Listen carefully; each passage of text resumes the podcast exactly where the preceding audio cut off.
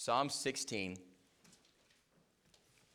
in verse 11. Psalm 16 in verse 11.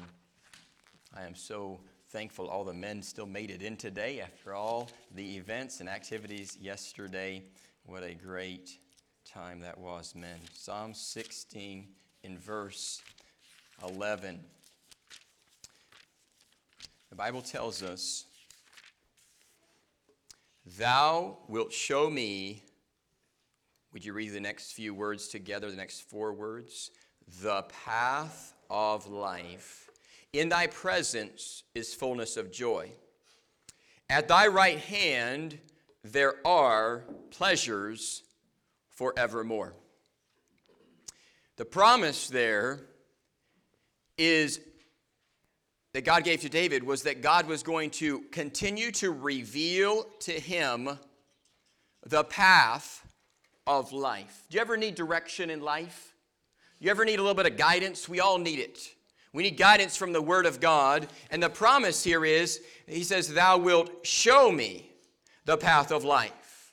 God is going to reveal to us and open up to our eyes the path and the way in which He wants us to go. And it's speaking there of a path. The words are speaking of a path of life that is like you're heading towards a bright light at the end of the tunnel. You can see the way through the tunnel. You know the reason why people get discouraged, the reason why people get depressed, as we sang just a moment ago? Why am I discouraged? Why do the shadows come? Sometimes the shadows come, you know why? Because we're looking at the side of the pathway. I was very impressed with Grant's ability to walk without shoes last two days. I have not yet mastered the ability to walk down a creek in flip flops with just my socks or hike up the side of a mountain with thorns all over it. I, that's not something that I aspire to do, but he did it and uh, with such courage. And I was like, wow, I was very impressed and, uh, and made it to church today too. I was very impressed. And uh, I was wearing boots and I was uh, not excited about some of those rocks. I was feeling them. I can't imagine how it was with those flip flops. But you know what? The path of life, sometimes we get distracted by the, the bumps in the road and we get discouraged and we get our eyes off Jesus. He says, Thou wilt show me the path of life. God's going to continue to reveal to us the direction in which we need to go. And he says, In thy presence. Speaking of the very presence of the Almighty God. You know that peace in life is not being out of the storm, it's having God with you in the storm. And too many times we want out. Uh, people are looking for an escape. And, and the truth is, God wants us to stay in His will. And if you, if you study the Bible characters, they went through a lot of pressure. God wants us to stay in His will. He says, In thy presence is, he says, fullness of joy. There's so much in those words right there, speaking of the great excitement and satisfaction. The full satisfaction that can only come from the very presence of God. He says, At thy right hand are pleasures. And when you think of pleasure, we think of something we enjoy right now.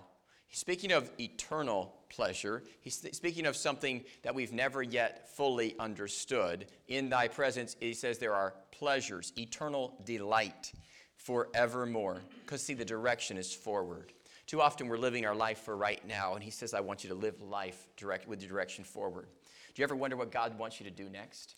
What's God's will? Those words, the will of God, are thrown around a lot. But the will of God is clear, it's direct, it's concise, it's never like a cloud.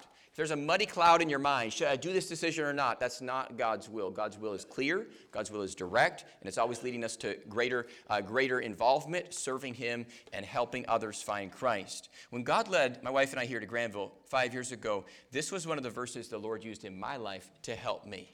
One of the, Lord, the verses the Lord used to help solidify God's direction. Now, I don't read in this verse where it says Granville, New York. Thou wilt show me Granville, New York. Thou wilt show me. See, too often we're looking, Lord, just open up the heavens. May there be people with the right feelings in the right place. And we, we're all about feelings, and we lead a life by feelings. And you know what? Feelings change, feelings come and go. Don't follow your feelings. Living in the will of God is far greater than that. God's will does not change because of our circumstances. God reveals his direction as we obey the will he's already revealed to us. Four times in the Bible, you see specifically what the Christians are commanded to do in terms of the will of God. This is the will of God. One of those is to abstain from fornication. The other one is to really, uh, the, the other ones I have forgotten at this present moment. Um, I had them all in my mind memorized, but I've forgotten them. But the will of God is that we walk in His will, pleasing Him, the will He's already revealed to us. And we will understand it better by and by. Thou wilt show me the path of life. We often talk about God's will as a specific time or location. We say, I knew this was God's will, and then what happens? A year later, five years later, we say, I'm not sure if it was God's will. And we vacillate between, was this God's will? I thought it was back here, and now I see God's will is a continual direction moving forward. Look, whenever we wander off, we need to come back to His will. Now, God still takes a circumstance when we wander off, and He can still direct us back because He already knew that we were going to go there and He was going to redirect us, and His will continues moving us forward. Don't allow your mistakes to, to define your future. God's will is not defined by a specific situation, it is a life of dependence upon God. He says, Thou wilt show me the path of life. He did not say the Calvary Baptist Church was going to show you the path of life. He did not say your parents were going to show you the path of life. He did not say some person is going to show you the path of life. He said he was going to do it. And aren't you thankful God is faithful? Even if you've known God to be faithful, we just say amen. amen. He is faithful. He is faithful. And often we just fail to listen to the instructions. On this Father's Day, I thank God for a, uh, a, the good father he has been to me. I thank God for all the dads in this room. I thank God for men who are seeking God and men who willing to step out, try to lead your family forward. There are so many times I need the direction of God, and we've all been in places where we need clear direction. And as this morning, as we move forward as a church, I'd like us to see a few places in this passage where it challenges and how it challenges us to live in the will of God. First, living in the will of God is a place of faith. Living in the will of God is a place of faith. Look at what he says in verse 11 Thou wilt show me. He doesn't say, You already showed me the path of life. He says, You're going to reveal to me what I need to do. Too often we spend 5, 10, 15, 20, 30, however long it is, we spend years, months, Lord, just show me your will and I'll go do it. God steers moving ships, not parked ships. Now, if you need to park to get redirection because you're headed the wrong way, that's okay. You might be heading the wrong way. Lord, help me. And you park for a moment, get the anchor down, and then you head back the right direction. But my friend, often we lead our life and we're saying, Lord, show me your will, and then I'll go that way. He says, I want you to do what I've already commanded you to do. And we ought to walk in the obedience to the will of God that He's already revealed through His Word before we just uh, want, we want the special will. Lord, if you just give me a special plan for my life, you're each a special person. You are unique. And God has a unique, none of us are alike. Now, we might look a little bit alike. Um, we might have similarly receding hairlines, okay? But I mean, uh, we, we each are unique, we're each distinct. And my friend, God has given us each a purpose, so we're not trying to copycat somebody else. We ought to be like Christ. And God doesn't show us his will until we're willing to trust him. Lord, show me your will, but until then, I'm going to do my own will. Right? Don't we do that sometimes? I've got a great plan for my life. Lord, if you'd like, you can come along for the ride. No, he says, Thou wilt show me. So it's a life of faith, it's a place of faith. Too often, we think it's God's will for this person or that person to be in our life. That might not be God's will. We need to follow the will of God. And we often speak of God's will as some mystical plan. I just felt like it was God's will. I felt like some things were God's will many, many times and they weren't. Sometimes we're just trying to figure it out instead of walking by faith. Would you stop figuring, figuring it out today? Faith doesn't operate in the realm of the known, but in the realm of the unknown. A place of faith. Man, it was a great opportunity together. Uh, believing God that we'd be able to do that together, and then God gave us great weather, didn't He? The rain held off until the last man left, and about five minutes after the last guy pulled out, it started sprinkling on me, okay? I mean, that was the way it went. It was perfect. The weather was perfect. I tell you, God has a way of working all things out if we will trust Him. Over in Burma, Adoniram Judson was lying in a jail, sitting in this disgusting place with 32 pounds of chains about his ankles. His feet were tied to a bamboo pole. A fellow prisoner said to him, knowing that his purpose was to lead souls to Christ, Dr. Judson, what is the prospect of the heathen in this area being converted? With a sneer in his face, he asked. The instant reply was the prospects are just as bright as the promises of God. If you or I were tied in a jail cell to a bamboo, bamboo pole with that much chains on us, would we still have a little bit of optimism and faith? A little bit of optimism and faith, believing that God will work it out? God wants each of us to come to a place of total faith believing He's big enough to lead us. You know, sometimes the reason we wander is because we don't think God's big enough. We don't think God's big enough. I tell you, God is big enough.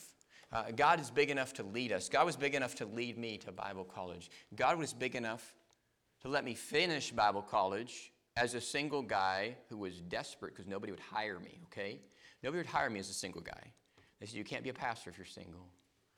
And God was wise enough to send me to the right place at the right time. I went down with one of our missionaries to El Salvador and was there for a month. And God sent me to the right place at a right time so that I would go through the breakup I needed to go through. So I'd come back, and my wife, who I had met, but I had not really dated, so that we could a few months later start to date. And then God led her to get a job in Baltimore. And I was still in California. And I was a little bit confused and frustrated at that point because I said, We just, Lord, we just started dating and now she got hired and I'm not hired out there. How are we going to do this? And wouldn't you know it, two weeks later, I got hired there and I got asked to be a Spanish pastor, which was something I had dreamed to do. And we got to move there and then get engaged and married. And then God had already begun to direct and through that, God showed me that the Hispanic calling was really not the thing that I thought it was, and that God wanted me to head up this direction, and God opened this path. See, sometimes we, I tell you, if you would have asked me seven years ago that I'd be living in the, in the Northeast, okay? I didn't, and my wife often asks me, she says, Did you ever dream of having three girls? No, that was not, I didn't know. I always thought I would have a little boy first, okay? That's just the way I thought it was going to be. And so God reveals his will to us, but I will tell you, the sweet little girls made me sweet cards, and they gave them to me this morning.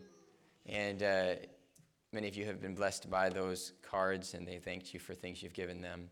And uh, they, are, they are in the business of writing thank you cards and things always. And thank God for my sweet little girls. And uh, they, they bring much joy to my heart a place of faith. You got to trust God.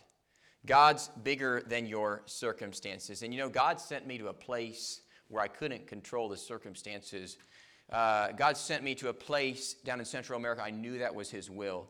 So I could be there for a month so that God could do things for me that I needed Him to do for me. And I remember the basketball court in Brother Friedenstein's uh, property uh, over there where he, he lives. There's a basketball court in that complex. I remember going out there, soccer, soccer court, soccer basketball court, and I remember going out there and I remember that time meeting with God, several hours in prayer that night because I was frustrated. I thought I had messed up my life. I thought I was, I thought everything was, everything was going to fall apart. But you know what?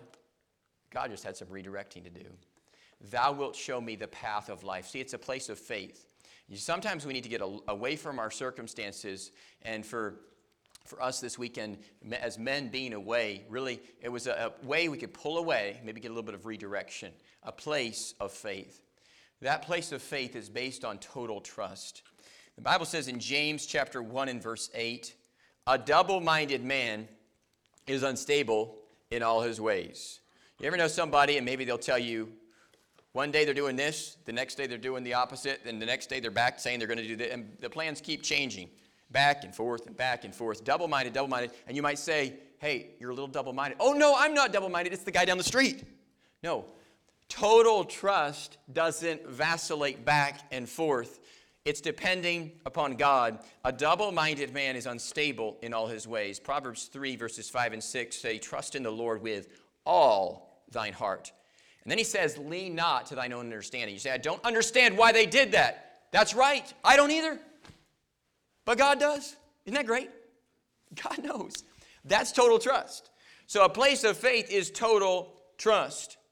There was a child that was two years old with leukemia, and he was taken by his mother, Deborah, to Massachusetts General Hospital to see Dr. John Truman, who specializes in treating with kids with cancer and blood diseases. Dr. Truman said he has a 50 50 chance. With countless clinical visits, with many blood tests, and all these different experimental drugs, the fear of pain and the mother's ordeal can be almost as bad as the child's, but she must stand by, unable to bear the pain herself. But David never cried in the waiting room, and though his friends at the clinic had to hurt him and stick him with needles, he trusted and he continued and he had a smile on his face, sure of the welcome he always got. When he was three, David had to have a spinal tap, a very painful procedure. He explained to him, he was explained to him he was very sick and he needed this help. Dr. Truman had to do something to make him better. If it hurts, remember he loves you. The procedure was absolutely horrendous. It took three nurses to hold the child down as he yelled and sobbed and struggled. When it was almost over, the tiny boy, soaked in sweat, looked up at the doctor and gasped, Thank you, Dr. Truman, for my hurting. Would you describe your life like that when God has to stick a needle, a surgical needle in your life? Lord, thank you for my hurting because it helped me. Maybe today you need to thank God for some of your pain. Just one, as one must trust Christ alone to be saved, the life must continue to cultivate a walk of faith, total trust. It's also total obedience. Total trust and total obedience. This is faith. David says, Thou wilt show me the path of life. It's not our path, it's His path, it's His way. Oftentimes we want a life without guardrails, we want a path without directions. We want, we want to do our own thing, pave our own way. I need to just pave my own way in life. That is an unbiblical philosophy that comes from humanism. God shows us His way, and it's always in obedience and submission to the God ordained plan for our life. God doesn't show us His way when we're not walking in obedience to the things He already gave us. Um, too many times a young man will say, I just want to I want to pave my own way. I'm going to go off in the military I'm just going to prove to everybody that I'm right. And what does he get there? He gets his head chopped, okay? He gets told he's going to have to march in a line. He gets told you need to take all your stuff and move it over here move it over there. He gets told you need to march all these miles. Why?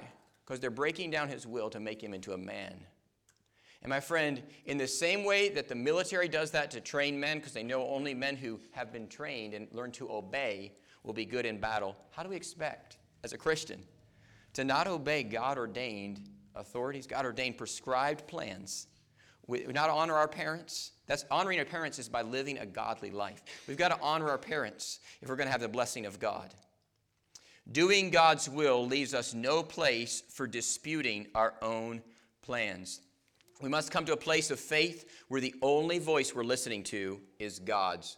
Would you take a moment this week and before you call your friend, hey, hey, what do you think about this? Before you go ask your parent, before you go ask your spouse, would you ask God first? Not just a flare prayer, but would you ask God, Lord, what would you have me to do? Would you turn with me to Micah chapter 6, verse 8? Micah chapter 6 and verse 8.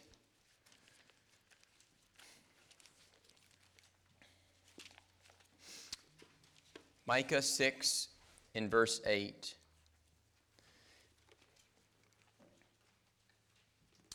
Bible says, He hath showed thee, O man, what is good. And what doth the Lord require of thee but to do justly, to love mercy, and to walk humbly with thy God. He has showed thee, he says, O man, what is good. And what doth the Lord require of thee but to do justly, to love mercy, and to walk humbly with thy God? It's impossible to pour out all of God's blessings, for God to pour out all of his blessings in our life, if we're full of other things like pride, jealousy, anger, bitterness, or gossip, or lying, or cheating, or slander. God can't show us his will if we're not clearly obeying what he's already taught us to do. It's total obedience. Total obedience. That's faith. Secondly, it's a place of fellowship. Because the Bible describes for us here in Psalms 16 and verse 11 the path of life, but then he speaks of the presence of God. He says, with the right people, you'll have full joy. Is that what he says? But that's the way we live our life, right? If I'm with the right people, I'll be okay. If I marry the right person, if I hang out with the right people, if, I, if I'm born in the right family, you know, if I, if I live in the right town, if I work in the right job, it's amazing how many people think their boss is the, is the problem. But the same company, many other people are able to work 20 years with that same boss and get along just fine. Maybe it's not the boss that has the problem. He might have some problems, but he might not have all the problems that we think he has. A place of fellowship. Often we blame the circumstances, but David says the fellowship is not with a friend, not because we have the right job, not because we have the right town we're living in, not because we have the right car. It's because we're eating the right food. It's not because we went to the right doctor and he prescribed the right medication. That's not what gives us joy. He says, no, it's in thy presence. Too often we're getting the joy from everything else. And when the medication changes, the joy changes. When the friends change, the joy changes. When somebody passes away, now our joy changes. Uh, my friend, this is part of life. These seasons come and go in life, and God wants to give us consistent joy. He gives us comfort in the midst of difficulty. The presence of God is what gives us comfort, not the circumstances we find ourselves in. In thy presence is fullness of joy. It's a place of fellowship. God intended for the Christian life to be enjoyable. But you've probably met a few folks who claim to be a Christian, but they, their life was more like a porcupine than a Christian, right? And uh, didn't you experience a porcupine quill the other day, Brother Sterling? And uh, I have never touched one like that, but I tell you, porcupines, and I know Brother John ran over one one time, right? And that did a big damage to his car. You guys have had experiences with porcupines. I've been blessed to not personally uh, encounter one other than seeing the quills on the ground or seeing them on the side of the road. Those things, my friend, are not things you want to mess with. But sometimes we can live our life, and if we're not careful, we can let the quills come out. We go into defense mode, just like the dog. What does the dog do? It's just its hair, but it stands up. The hair, it bristles up its hair. A cat will do similar things. They get all feisty, they want to fight. It's easy to do that. But the presence of God is different than that. It's a place of fellowship. And God intended for the Christian life to be enjoyable. Aren't you glad God intended for it to be enjoyable? Enjoyable. I mean, God does not want you and I to have a rough life in terms of uh, a sad, discouraged life. Yes, we will have suffering, but not a sad, discouraged life. That's not the will of God. If you meet a Christian and they are more like a porcupine than like a lamb, um, than like a dove. Yes, we ought to be wise like a serpent, but we ought to be harmless as a dove. Um, if they're more like that, maybe they just need to spend more time with Jesus. And if you're more like that, maybe you need to spend more time with Jesus. We often make it so complicated. If things don't seem to come your way, perhaps, just a suggestion, you might be on the wrong road. Say, things in my life just aren't coming my way. It's working out for everybody. Just get on the right road. Lord, I want to be in a place of fellowship with you. Read about Jeremiah the prophet. I mean, he was in the will of God, but I seem to recall the man wrote the book of Lamentations. He lived his entire life as a pastor, and nobody would listen to him in the nation of Israel. They wouldn't hear a thing he said uh, because the nation had rejected God. But yet Jeremiah had fellowship with God, and he found joy from God. The Christian life is two dimensional, it's both vertical and horizontal. But if our relationships horizontally will be right, we must have the vertical relationship correct with God. 1 John 1 7 says, But if we walk in the light as he is in the light, we will have. Does it say we'll have contention with one another? Says we'll have fellowship with one another. I thank God for that verse. If we walk in the light as he is in the light, we will have fellowship with one another. I'm thankful for the fellowship God gives. And to say God is light means that there is nothing that God does not know about us or nothing God does not know about in this world. And morally, light speaks of the holiness and the perfection of God. It is a place of fellowship. When light comes in, darkness goes away. And you realize in heaven, there will be no darkness. It'll be perfectly bright. It'll be perfectly beautiful all the time. There'll be no sin. There'll be no corruption. There'll be nothing that defiles. And I thank God for that. And you'll only have holy thoughts in heaven. You know Christ, you put your faith in Christ. I tell you, my friend, there is hope, there is joy in heaven. And right now on this earth, we can have a place of fellowship with God. It's enjoyable. Thy presence is, he says, fullness of joy. Now, our culture looks for joy in everything, doesn't it? Satisfaction and joy, our culture says, comes from the things and comes from experiences. My friend, it does not come from that. It comes from God in His presence. He speaks of this fullness of joy. It's talking about a complete joy. It is fun to be in the will of God, and being out of His will is miserable. You say, if we're in the will of God, should we walk around and tell everybody we're in the will of God? No. We should walk in humility. If we know we're in the will of God, we should keep it quiet to ourselves. And if you're in the will of God, it's very easy to get out of the will of God. So if you keep it quiet to yourself, and you know between you and God everything's okay, and then something comes up and you go, hmm, doesn't seem right. Instead of having boasted about that you think you're in the will of God, you've walked humbly with God, and now when something comes up, you go, uh oh, I just fell off to my own way a little bit. Lord, help me get back. And God redirects you, and you don't have to go back to your friend and humble yourself because you exalted yourself among your friends. It's enjoyable. Isaiah 26, verse 3 says, Thou wilt keep him in perfect peace whose mind is stayed on thee. There are unstable times in life. There are times in which you will feel nervous, you will feel frustrated, and that is when God gives his peace if you'll keep your mind fixed on Jesus Christ. And look, if you don't know Christ, you got to put your faith in Him. You got to come to Him like a child. You got to run to Daddy.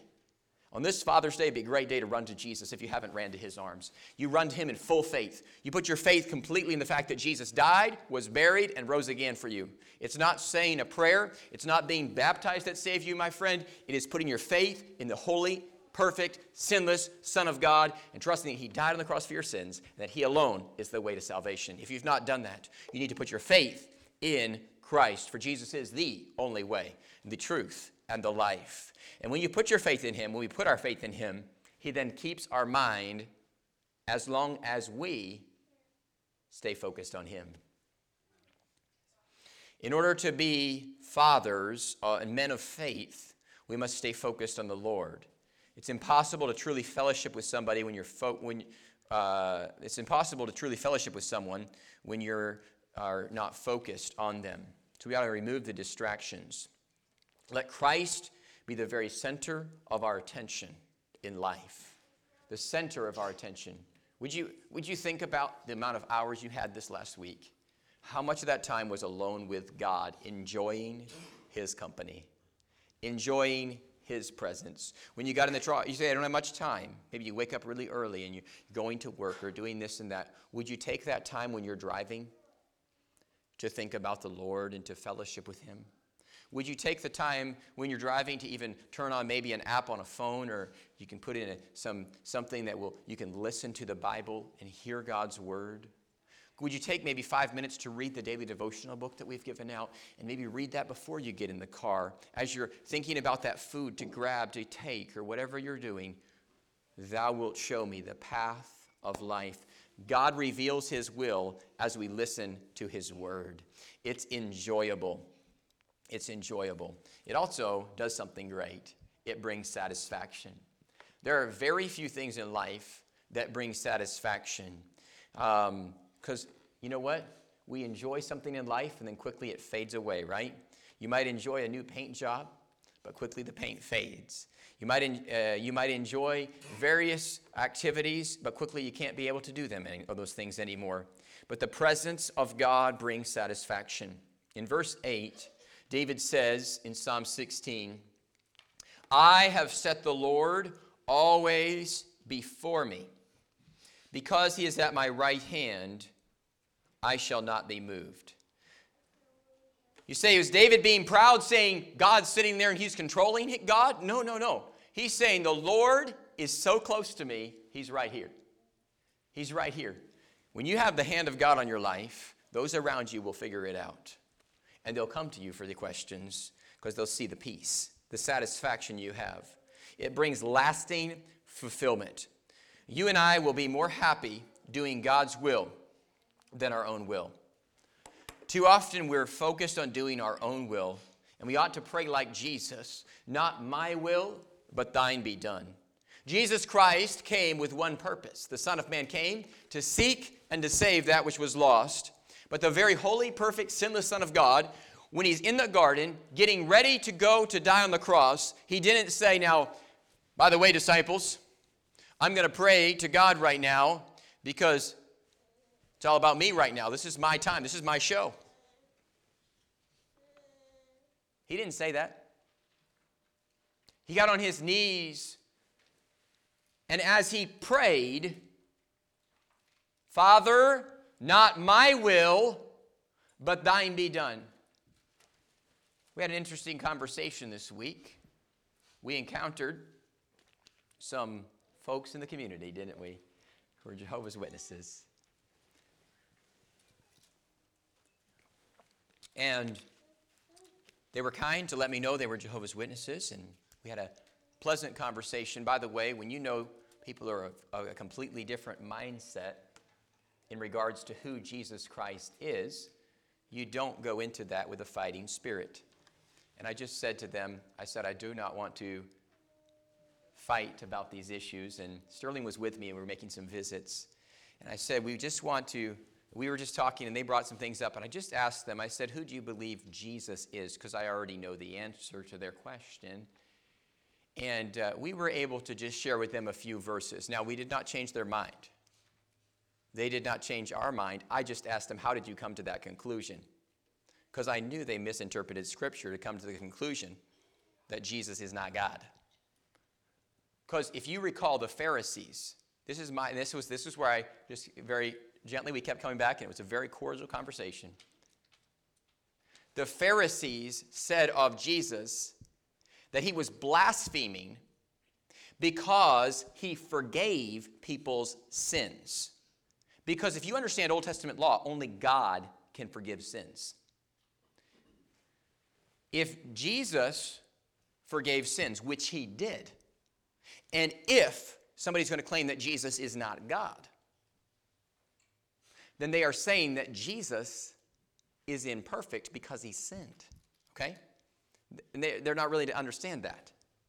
Because if Jesus said, only God can forgive sins, and he, he forgave people's sins, all right? We know he did. He said to the woman, Thy sins be forgiven thee. All right? I mean, John chapter 8, a woman comes to him caught in a very act of adultery, and he says, Go and sin no more. And Jesus forgave her on the spot. Jesus healed. Only God can do those miracles that he did. And it was interesting to me, by the way, uh, you look at the passages like, I and my Father are one. You can't be one with somebody uh, unless you're God, all right? And so we are adopted, my friend, and made heirs of the kingdom of God, but Jesus alone is Jesus is God and God the Father and God the Holy Spirit. I was talking with somebody the week earlier and they told me they didn't believe the Holy Spirit was God. I'm telling you, there's a lot of doctrines floating around today. You understand, God reveals himself to you through the still small voice of his Holy Spirit. And if you remember, Jesus was there and uh, when he got baptized, and at his baptism, the Father spoke from heaven there was a, the Spirit descended in the form of a dove, and the Father said, This is my beloved Son, in whom I am well pleased. It is very clear throughout Scripture that Jesus is not just an angel, but that he is God. And only God can forgive sins. We had a very good, pleasant conversation to which we decided we were not going to convince each other of our conclusions. But my friend, I did make one mention of something that I said, hmm. I said, well, one thing I do like about our churches is that we go to the Bible because they said that they believed the Bible was the source of truth.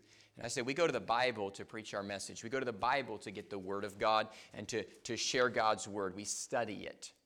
And I said, the different thing about um, your organization, you guys have somebody who tells you worldwide what to say every week. If you didn't know that, the Watchtower tells them what to say every week. I said, you have a small group of men controlling your minds, the entire world. And I just find that very interesting. We had a very pleasant conversation again. But you got to understand when you have a small group of people you've never met telling you what to think about this book, that is a very dangerous thing should one of them get into heresy. Okay? And that could you get very easily misled, very easily swayed into diverse and strange doctrines. And I tell you, the Word of God is so clear about who Jesus is. He is God, and only God can forgive sins. And a relationship with faith in Christ gives satisfaction. You do not have to win every argument, we don't have to win every debate, but we ought to be truthful. And we ought to be understanding of the Word of God. By the way, the Bible says clearly that the 144,000 who will be at the end marked are going to be male Jews, 12,000 out of every tribe. Interesting, okay? If you study your Bible, that's exactly what it says. And so the Word of God is very clear. I asked them, I said, so what's going to happen to everybody else? And they said, well, they're not going to get to go to heaven. They're just going to live here on the earth and it's going to be made new. Well, and I read in, in my Bible that Christians who put their faith in Christ are going to be worshiping God in heaven, period. Not just a limited number. Thousands of ten thousands I read about. So you got to understand, we got to take the Word of God literally and believe it and follow the Word of God, not just the opinions of men. You will be more happy doing God's will than doing our own will. The way of God and the way to find God's peace is to be completely depending upon Him, to be constantly communing with Him. A growing church is constantly in transition, following the faith of the Word of God. And I'm so thankful God's will is perfect, His path is clear, our future is as bright as the promises of God. And this morning we ought to each examine our hearts and say, Lord, show me any way. Show me any way which I may have strayed off in my own path and Lord, any lapse of faith, Lord, help me confess it, make it right. Any area I might be disobeying, confess that too. Because God can only use us to the extent that we're clean vessels, fellowshipping with Him. And to tell you, the fellowship that we have is based upon faith in the Son of God. Let's stand together for prayer this morning and ask God to help us with these things. Thank you by way, for way, watching by way of live stream and close out the service at this time. Father, we thank you so much for your goodness to us. We thank you for the grace of God that brings salvation. We thank you, Lord, so much that Jesus died on the cross for our sins. And we thank you, Lord, that you love every single one of us. Father, I pray that you would help many men and women in this community and around the world who are caught up in various cults and various belief systems that are founded on some of the Word of God, but not all the Word of God. And Lord, I pray that you would help us to rightly divide God's word, to follow your word, to live in faith depending upon it, and not depending upon the opinions of men. Lord, I thank you so much that you have given us all the word we need. We have a more sure word of prophecy. And Father, I pray that you would help us, that we might depend upon your word, that we might rely upon it, that we might trust it. And Lord, if we trust it, we'll read it we'll, we'll get in it. Help us to get back in it. Help us to stay in it. And Lord, I pray that you would help us that we might please you in every area of our life this week, trusting you and fellowshipping with you in total dependence upon your Holy Spirit. We thank you for what you're going to do in our lives this morning. We ask these things in Christ's name. With our heads bowed and eyes closed, would you take a moment as the piano begins to play in just a moment? And would you respond to the Lord? We're going to have an altar call this morning. It's a chance for you to come forward to pray, to come ask God to help you, whatever area He's spoken to you about in your life. Maybe you're just sitting here, standing here in the room, and you'd say, Pastor Dan, would you remember me in prayer this morning? There's an area in my life I need prayer. I need God's help. If that's you, would you slip your hand up to the God that sees and knows? I will remember you this week as well. Anyone else, please pray for me, Pastor. Please pray for me. God sees your hearts. He sees each of our hearts, and I'm thankful He knows. I'm thankful He works. Would you take a moment to respond to the Lord? As God leads you, would you step out from your seat? Would you come forward? Would you pray for somebody that's lost that needs Jesus, that God would help you to win them to Christ? Would you pray and ask Him for direction?